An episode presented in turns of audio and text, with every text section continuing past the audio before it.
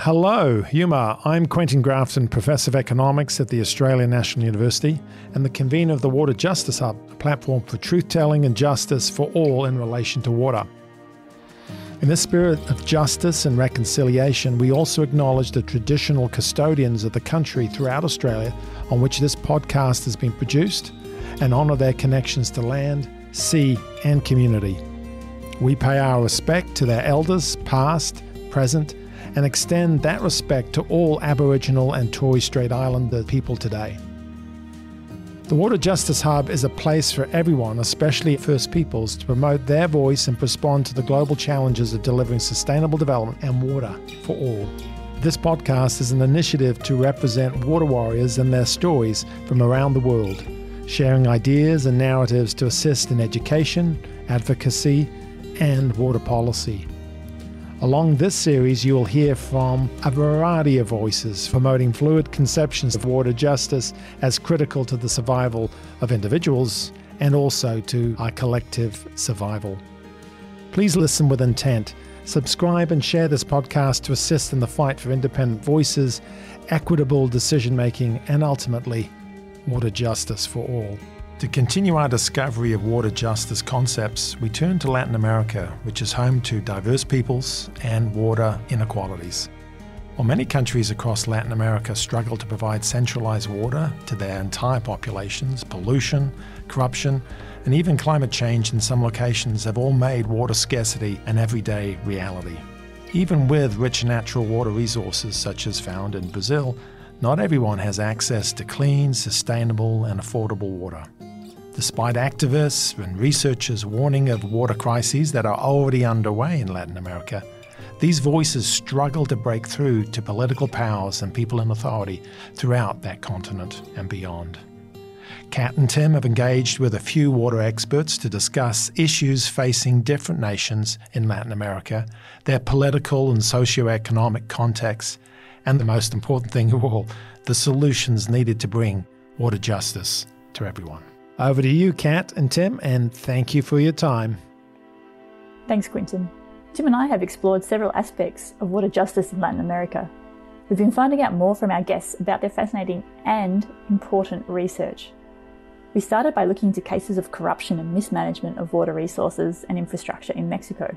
One element of infrastructure is the purpose it is meant to serve, but it often has its doubles in terms of a method of siphoning off public resources for the private sector. Professor Cindy McCulligh is a researcher at the Center for Research and Higher Studies in Social Anthropology in Guadalajara, Mexico. Cindy's work on the dynamics between various levels of government and citizens has been published in books and journals, and her commentary is extremely valuable. Water infrastructure in Mexico fails to meet the needs of all of its citizens across varying socio-economic levels. Regulation of the use of water and regulation preventing the pollution of water resources has eroded over time. And so, as environmental stresses from climate change and urban expansion increase, the water stresses in Mexico are just beginning.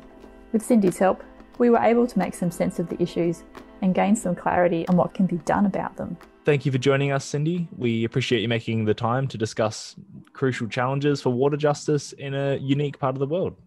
I'd like to start if you could provide us, Cindy, with a brief explanation of uh, water scarcity in Mexico. Sure, it's uh, my pleasure. Thanks for the invitation. Well, I mean, obviously, Mexico is a very large and, and diverse country, so it's generally described, and from the National Water Commission, you get a sort of general diagnosis of the country divided in the two-thirds, the north and central part of the country versus the south-southeast, where you have much higher precipitation. So we get in sort of broad strokes, the south-southeast, you have over seventy percent of the water and about a third of the population and less than a third of G D P generated. And in the north central, you have the majority of the population, you know, a third of the water supply and the majority of G D P generation. So this is described as kind of a mismatch from government. I think this is a case of trying to naturalize a discourse around water scarcity, of course, But definitely there are serious issues of overexploitation of water, a lot of it to do with agriculture and export agriculture. Agriculture consumes more than seventy percent of water resources in the country. And definitely there are important processes of overexploitation of water that can be seen in dropping aquifer levels and increased presence of geocontaminants such as arsenic and, and fluoride, which is affecting uh, water supply for important populations in different regions of the country. So it's a complex problem, but one thing you can say with certainty is that the system of water concessions is not being utilized in any effective way to control these processes of overexploitation. And uh, there's very little oversight of how water is extracted. And there are, are certain perverse incentives that have been signaled, you know, attention has been called to them for many, many years, especially around not charging the electricity rates for agricultural water extraction. There's a special tariff with the Federal Water Commission here, which subsidizes agricultural water extraction without differentiating between small scale producers who maybe could or need such a subsidy to support their, their production versus large export-oriented agro-industrial companies. So we have some of these perverse incentives which are driving groundwater overexploitation and a lot of inefficient irrigation in the large irrigation districts. And that may or may not have to do with any issue of, of, of scarcity, but also endemic problems with municipal water services in the country. And then, of course, we would have to turn to the issue of quality, which is another major issue for both general human health and the human right to water when we're talking about water supply. You have in the country over eighty percent of households that use jugged water, right? Bottled water, large jugs, is the twenty liter jugs is the main source mm. of uh, usually water for drinking and for cooking in many cases, you know, based on surveys that have been done. And in part, of course, there is the issue of how much of this is the perception of poor quality versus the reality. And there are are not excellent data in that regard, but Mexico is only between forty-two and forty-five percent of the population receives a good quality of water supply, meaning that it's free from contaminants. And everywhere in the globe, we're seeing impacts from climate change. How is climate change a factor in water scarcity in Mexico? Well, I think all of the studies that, that have been done definitely predict overall that there will be a decrease in precipitation. The data I've seen refers to maybe an overall decrease of about fifteen percent in precipitation. And certainly a lot of these systems, as here in the Guadalajara uh, metropolitan area, don't have any sort of built-in resiliency or, or way to deal with these changing environmental conditions. To some extent, does that provide an excuse for water, water mismanagement? You know, can we say that, oh, well, this is the natural state of water scarcity, so therefore, you know, it's it's not our fault from a policy standpoint that we're running out of water? Yes, I think that is definitely one lesson that can be gleaned from this recent experience is that couching the problem in terms of, of climate change could become a convenient excuse. And also uh, what a lot of observers have said here locally is that, you know, you had to plan ahead for this. This wasn't a surprise. You're obviously monitoring reservoir levels and you have to take action beforehand, not when, you know, people in large swaths of the city are now depending on, on tanker trucks Uh, to deliver water to their homes because the major service provider in the state now no longer has the ability uh, to provide water even in the most consolidated areas of the city. We get some news even in, in the West about more or less corrupt or co-opted political forces that benefit things like beer production when it's not necessarily in the favor of Mexican citizens. What kind of political forces have been co-opted into dealing with these issues poorly? You know, we need more systemic, more structural explanations, because it's not just a question of dedicating resources, it is in part, but it's also even how the regulatory frameworks are formulated themselves. So oftentimes I hear people say, well, we have all of these laws and regulations. If they were simply complied with, that would be enough. And in fact, that's often not the case. So I like to think of things in terms of institutionalized corruption, because you have to think, what kind of regulatory frameworks do we have? And then how are they applied as well? Another part has to do with regulatory capture, because you have the lax standards, but then who sets the standard? So the interesting thing is, within the Ministry of Environment, you have a committee that votes on modifying any existing environmental standards or approving any new standards. And within that committee of about forty-five members, half of them are industry associations representing, you know, from the paper industry, chemical industry, automotive industry, et cetera, et cetera. And they have the power within this body to, to veto or to block any environmental standards that affect their interests. So anyhow, those are two, at least two of the important elements of what I like to consider institutionalized corruption. The others have to do with the extremely low level inspections. From having about two hundred inspectors at the National Water Commission, they've gone down to about eighty. Now, I know they're trying to increase that number, but the level of oversight, which was extremely low, is, is continuing up. And this is a, a major issue that I'm not sure how is going to be addressed. Also, with generating data that helps us in the case that you mentioned of perhaps beverage companies or mining companies, generating data and studies to support particular projects in the private sector. Mm-hmm. When we talk about regulatory capture, I think one of the problems is that it's quite insidious in nature. And when you do have these panels, industry will argue they need to be there to contribute to decision-making from their position of expertise. But at the same time, it creates a conflict of interest. So I think that it's a difficult problem to, to deal with.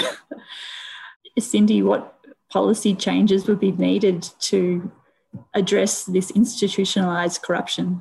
Well, I like to think of things in terms of participation in social movements, particularly, because I, I think that even if certain changes were made, certainly I think that there need to be changes in, in regulations around pollution. Certainly, I've worked with a number of other researchers and, and organizations around promoting the idea that you need to have pollution prevention focus, and there need to be regulations based on industrial sector.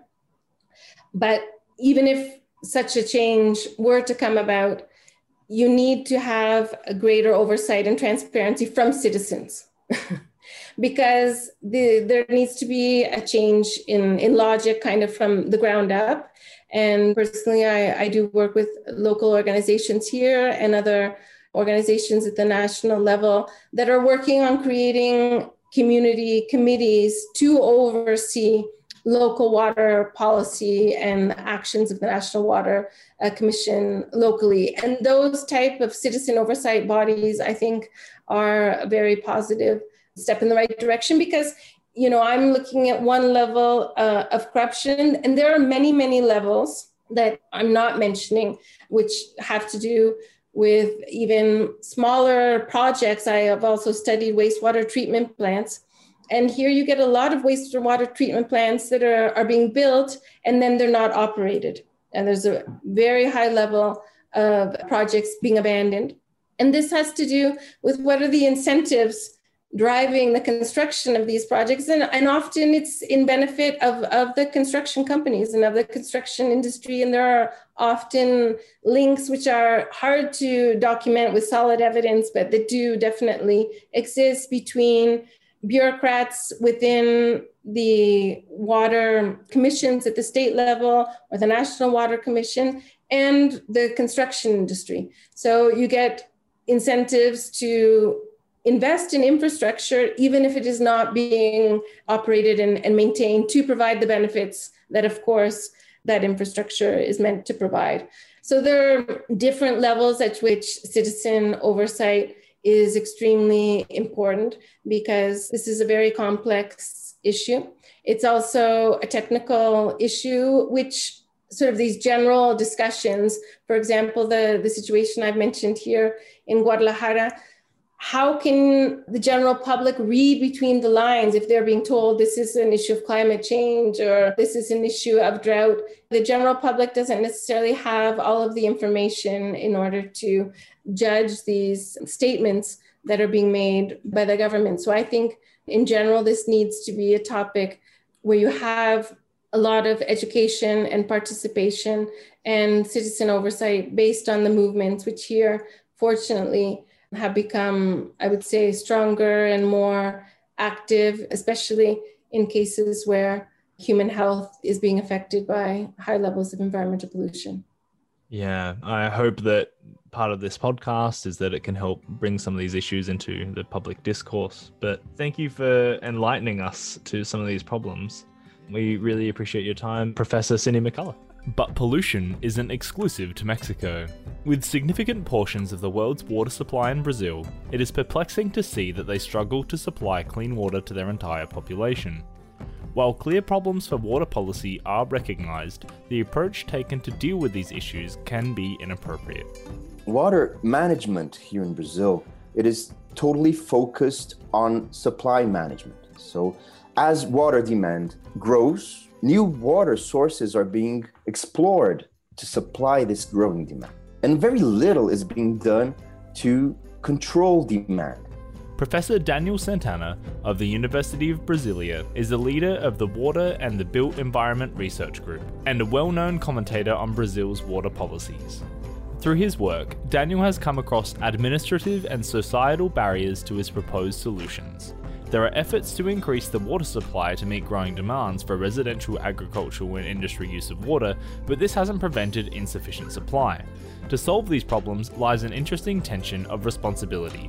Who is responsible for managing water demand? Government, end users, or the suppliers themselves? While water stresses in Brazil can be avoided with varied methods of demand and supply management, Daniel has discovered interesting perspectives on water demand. Thank you for your time, Daniel. We appreciate your expertise in discovering some important issues for Brazil. If you could please start us off by providing us with a brief explanation of some of the complications in water supply in Brazil. Hi, Tim. Uh, thank you for the invitation. It's an honor being here. Brazil recently has faced a water crisis. For example, in the state of São Paulo, for the first time in Brazilian history, we faced the challenge of supplying drinking water to different cities in, in, in the region, on the state of São Paulo. This problem actually, it, it was a breakthrough, the, the first city to have this type of collapse in drinking water supply. But it wasn't anything new. Researchers, people who, who, who actually run the numbers through the scenarios, we were already trying to uh, avoid this type of water scarcity. We knew what was happening. But what was happening? Most water companies, they, they weren't actually providing the information for society to quite understand what was going on. So basically, we were already running on a limited water supply for a growing water demand. And there wasn't enough rain to supply our reservoirs, the city's reservoirs. So it was a, a matter of time until the supply system collapsed. Mainly, I think there, there's two main reasons for this. First reason is the growing water demand. It is uncontrolled. So we need to start managing urban water demand and the industry water demand, irrigation, agricultural water demand. And the second point was that we're starting to face climate change. So what we're starting to observe is that the rainy seasons, they're starting to be intense. And the dry seasons are becoming intense as well. We're not having enough water to supply the growing demand.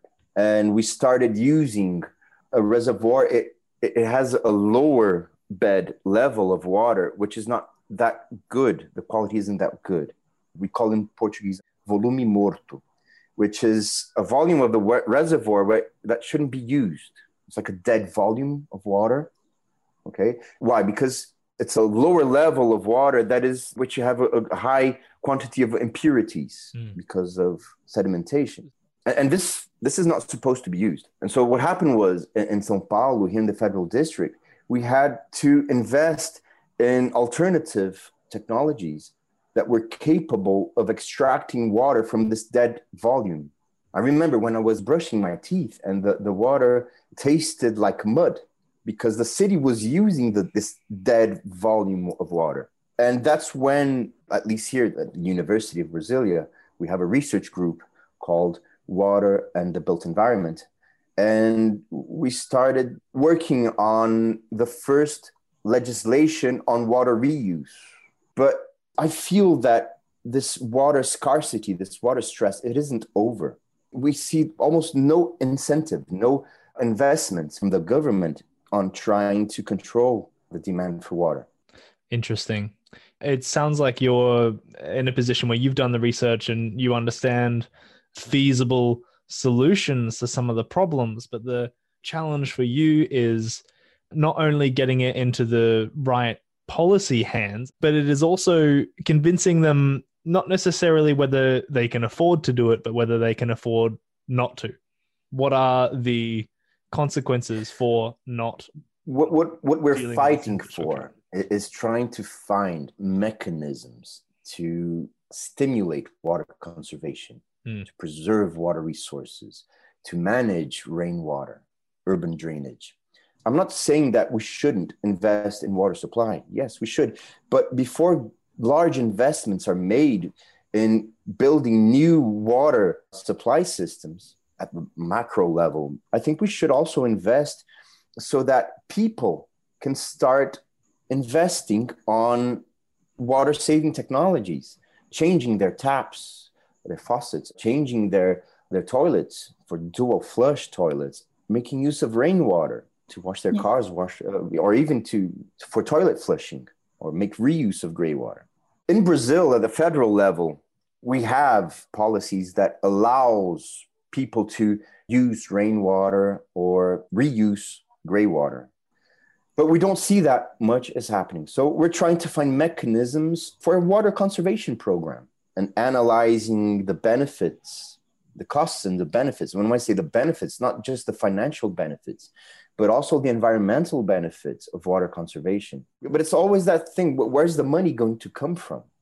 So what we did on the city level here in Brazil, we, we, we did a study that focused on rainwater harvesting and gray water reuse, which was a research project with the local water agency. And it was a study that analyzed the feasibility of, I'm going to say, water reuse systems. I know that rainwater is not a reuse system, but it's just it's easier to say that. So we're, we're trying to figure out at the building level, the household level, how much would it cost for the people, for the society to invest on such technology, and what would be the, the financial benefits for this family, families from low income to high income households, which their investments are, levels are, are different. So a high income family could invest on a larger system, while uh, low income families, w- what are the, the solutions for them? And so we analyzed that at, at the building scale and at the city scale, where we evaluated the volume of water that would be reduced from uh, urban water demand. We analyzed the best case scenario. Let's suppose one hundred percent of the building stock used rainwater. What would that mean for our reservoirs? It wouldn't be that base case scenario for the water company. So how would that affect their economy? The water company here in Brasilia, if they identify that a dwelling might be presenting leaks, they on the water bill, they come with a, a warning. Look, you might have leakage in your whole Awesome. So it's a way for, for the family to take action. Uh, it's not that common, but sometimes they give this alert. Why couldn't they? As soon as they identify such a problem, they could go to households and say, look, you have a water leakage. We're going to fix your water leakage. And then you might ask me, why would they do that? Even the water company, why yeah. would I do that? Yeah, I what is their incentive? My water. Yeah. Exactly. They need to sell drinking water. That's another discussion. But what we did is we found out that it is possible to promote an enormous water saving. And we even did a simulation where we found out that if thirty, forty, fifty percent of the building stock in Brasilia was using rainwater, we wouldn't have this crisis at all, because demand for water, sub, drinking water supply would be low. So it, it was a, a proposal we gave as a result of this research, but it didn't quite catch on. But it's interesting to feel that high-income families, mid-high-income families, they are capable and they're willing to make investments on new cars, on nice cars, expensive cars, but they are not willing to make great investments on water technologies. It sounds like there needs to be like a little bit of a shift.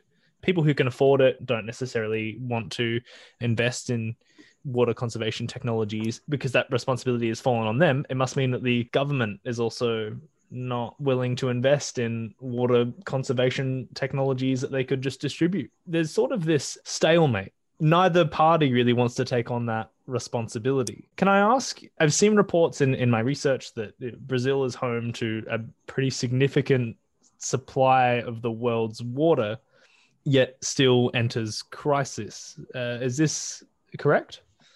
Yes, it is. Unfortunately, is that a is. is that a geographic well, well, thing? Is it just that yes, the, the water is not exactly. near the towns that or the, the cities? Well, well, what live? happens is the the Portuguese colonization, which happened here in Brazil, they have a quite interesting method where they the the cities they were established near water-rich areas. Yes, it was rich. Wow. At the okay. time. Because it was re- usually near a river on a low point of the water basin. But the thing is, cities grew. And as they grew, well, uh, the idea initially was, okay, I'll extract drinking water upstream. I'll provide water to my city. And then I'm going to collect the wastewater and I'll throw it downstream from the city. Okay. So uh, a lot of pollution going on, and the cities grew. Uh, and the infrastructure, they, they, they kind of expanded and didn't change much until, I think, eighties, early nineties. And the rivers, not all the rivers, this situation has changed when we're mm-hmm. still working on it. But historically speaking, rivers in Brazil, they were always used as a sewage disposal or as a trash can. People would literally throw used furniture and stuff like that in, in the river, so that the, the, the river would take it off. You know, so a lot, a lot of pollution going on. So the cities grew to a point, especially during the seventies, where you had a city upstream throwing waste water to the river, and the city downstream was using that water to supply drinking water to, to its home city, and the water was too polluted. So things started changing, and obviously investments were made on sanitation, on, on this, this aspect, on tr- treating wastewater. But we still have a lot to grow. So, I mean, the main cities nowadays in Brazil, most of them treat their sewage. Our main problem is on small communities. That's not happening yet. Another f- problem we're facing is that the cities have grown so much that now when it rains, we're having floods and city floods. And that that's It's costly. It's it's not good. And so as the demand for urban water grows, new water resources, natural resources are being explored. Obviously, it will come to a point where we won't have any more resources. So yes, we are abundant in water resources. It's just that demand is uncontrolled and we have pollution that needs to be dealt with. It's not that nothing is being done. It's just that what is being done, it, it isn't quite as effective as it should be. For example, we have laws that obliged flats to install water meters individually, because most of the residential buildings in Brazil, they only have one water meter for, I don't know, seventy-two families. And the price of water is divided between the number of flats.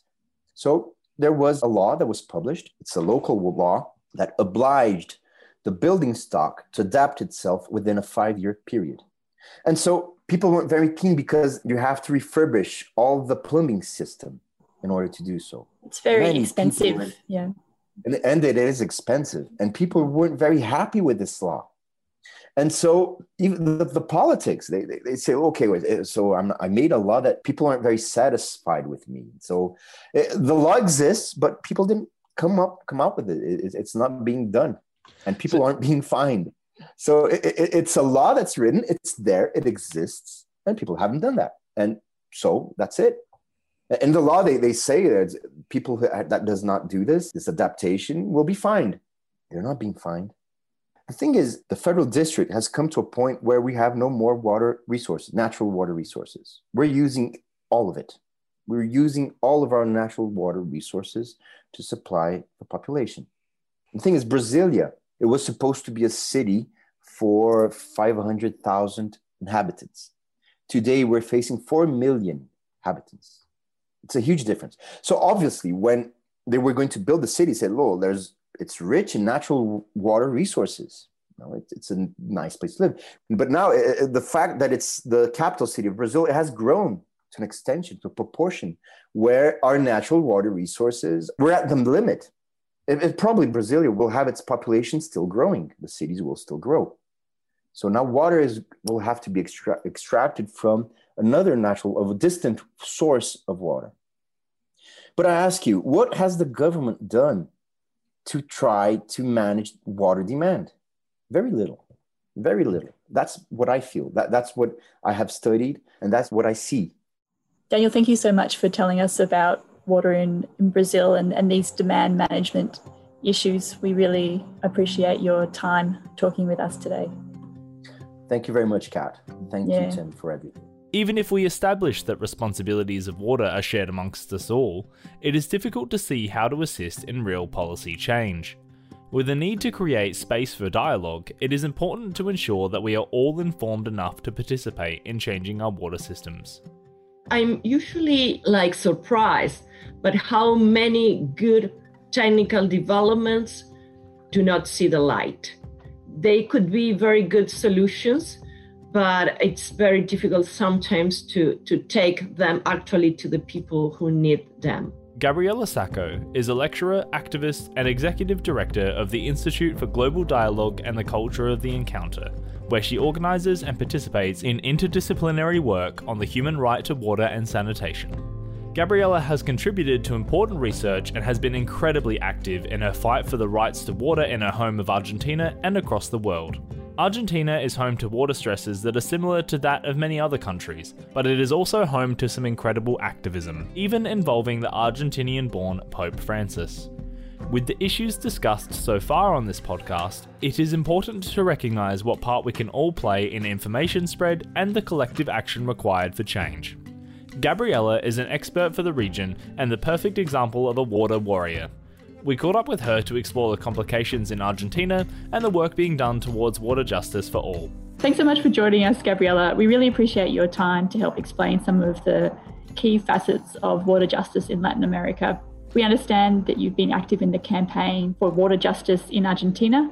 Could you start, please, by explaining some of your actions towards providing water justice for all? Hi, Kat. Well, thank you for, for inviting me. Uh, it's a pleasure to be here with you, with both of you.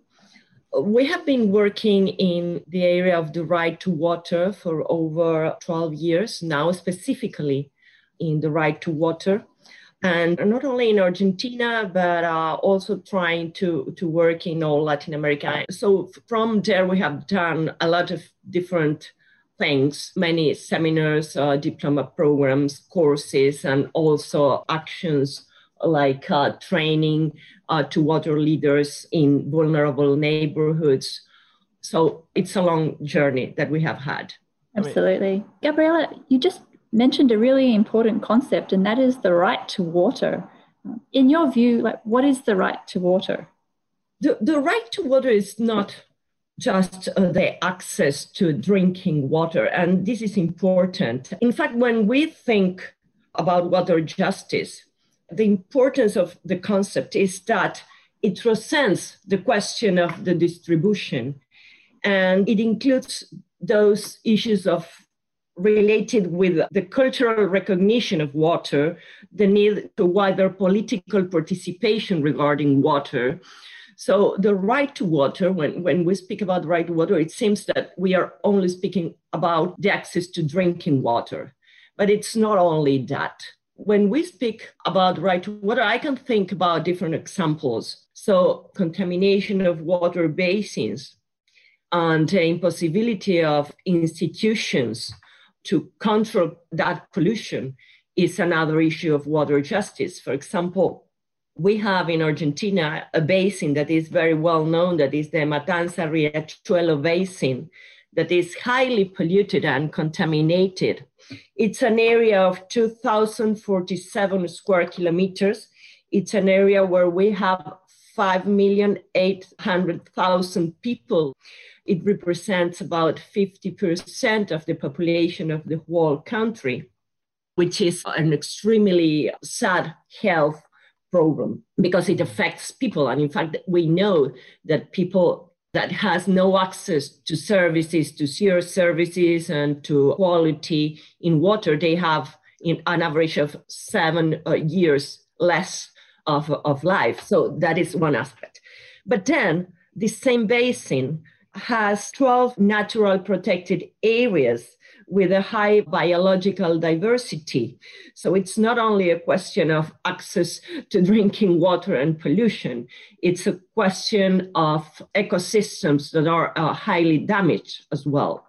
Mm. And, uh, you know, the government installed a, a water authority in charge of solving this issue. So back in two thousand six, there was set a Kumar, what is uh, an authority for this basin in charge of solving this problem of contamination. But still, it is very difficult for them to really control the discharges of industrial regions that still happen. We still have that about ten tons of solid waste per day are thrown into the basin. So this is another aspect of water justice and of water rights. Mm. You alluded to being an educator. I understand that you're a lecturer. What have you found to be the most effective point or condensed learning to, to and enlighten people to the importance of, of water and, and water justice concepts? What we have found is we need to fill a gap of knowledge. I mean, for people to participate, we, our participation is key. But when we speak about participation, we need knowledge to participate because there are some rights that are logical in a way.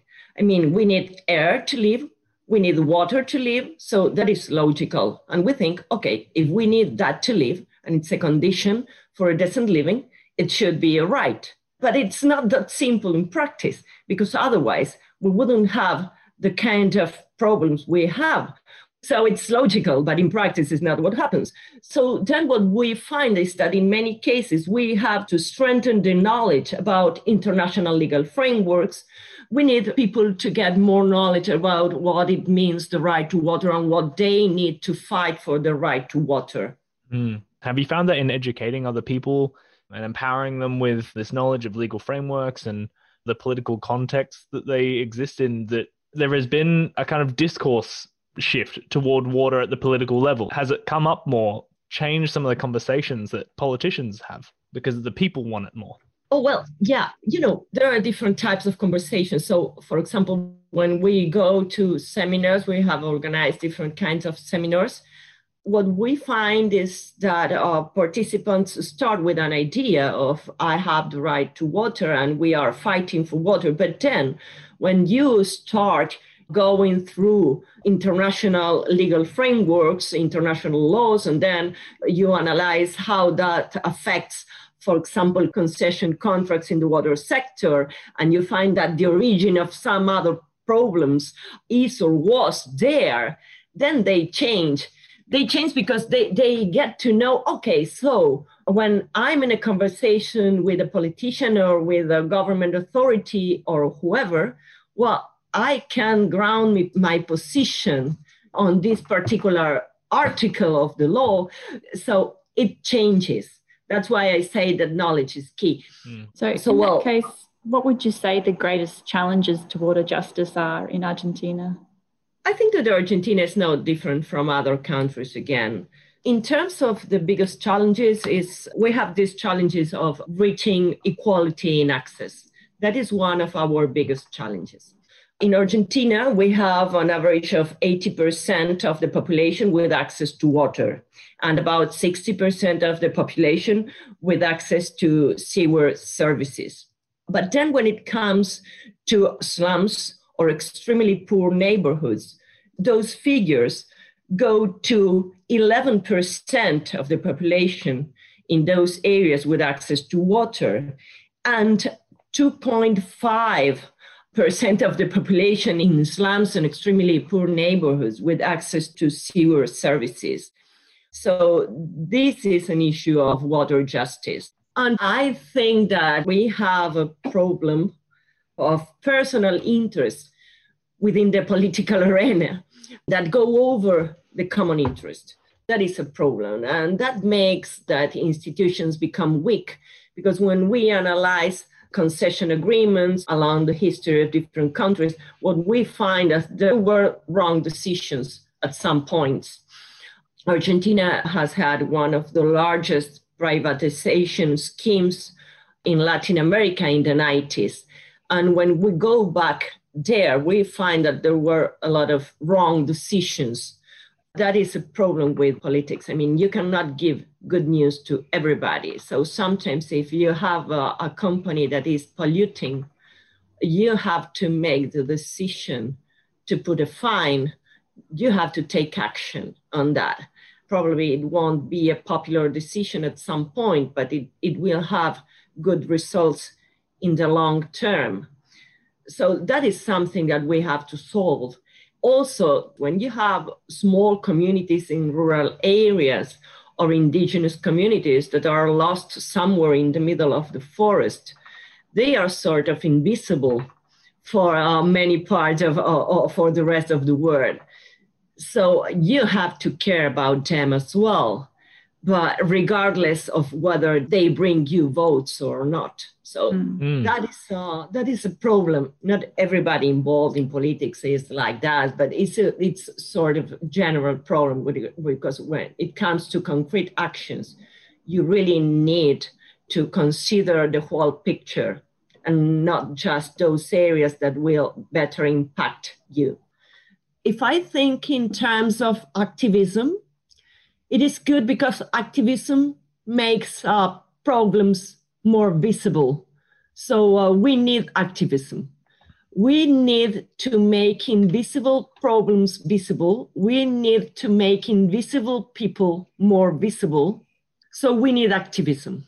But for that, again, we need a solid knowledge and we need to understand the system. It's not enough just to be convinced that we have the right, but we need to understand uh, the systems in which decisions are taken. Mm. And in terms of the general population, to citizens like you and me, we need to learn that water brings life. So we need to be very conscious that what we do affects others, that if I live in a house with good access to water, but I use water with no limits because I don't care what water I use, it is very likely that I will be affecting others. And we are living in a common home. I mean, this planet is our common home. We need to make this home good for everyone, not just for someone. This is very important because when a region is affected, sooner or later, it comes to us. Mm. Yeah. That's a really beautiful but very important message, to understand our connections with other people and our connections to the world, and then to use that to work together to make a difference. Gabriela Sacco, thank you so much for talking to the Water Justice Podcast. Well, it was my pleasure. Thank you, Tim and Kat. It was a pleasure to be with you. Thank you. This concludes our venture into the dynamic water justice issues around Central and South America. And we hope that you found it as stimulating as you did informative. We look forward to sharing our discussions about the problems we face and the solutions for our future in the following episodes. For now, if you found any of these interviews of particular interest, you can find out more information about our guests' work in the episode description. Please consider subscribing and sharing this episode, as it helps spread the ideas of water justice. We hope you'll stay tuned in to the Water Justice Podcast. Bye for now.